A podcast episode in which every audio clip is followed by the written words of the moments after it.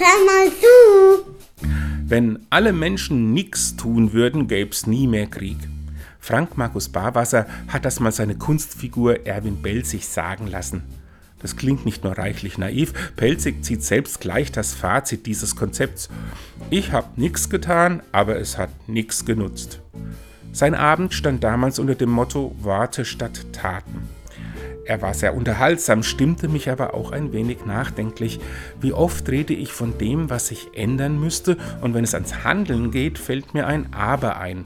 Aber dafür bin ich nicht zuständig, aber dafür reichen meine Mittel nicht, aber dafür fehlt mir die Zeit. Es ist schon erstaunlich, wie viel Energie und Kreativität ich für die Suche nach einem Aber aufwenden kann.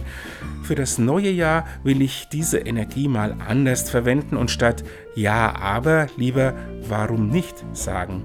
So könnten aus Worte Taten werden und am Ende habe ich dann hoffentlich nicht nix gemacht. Und tschüss.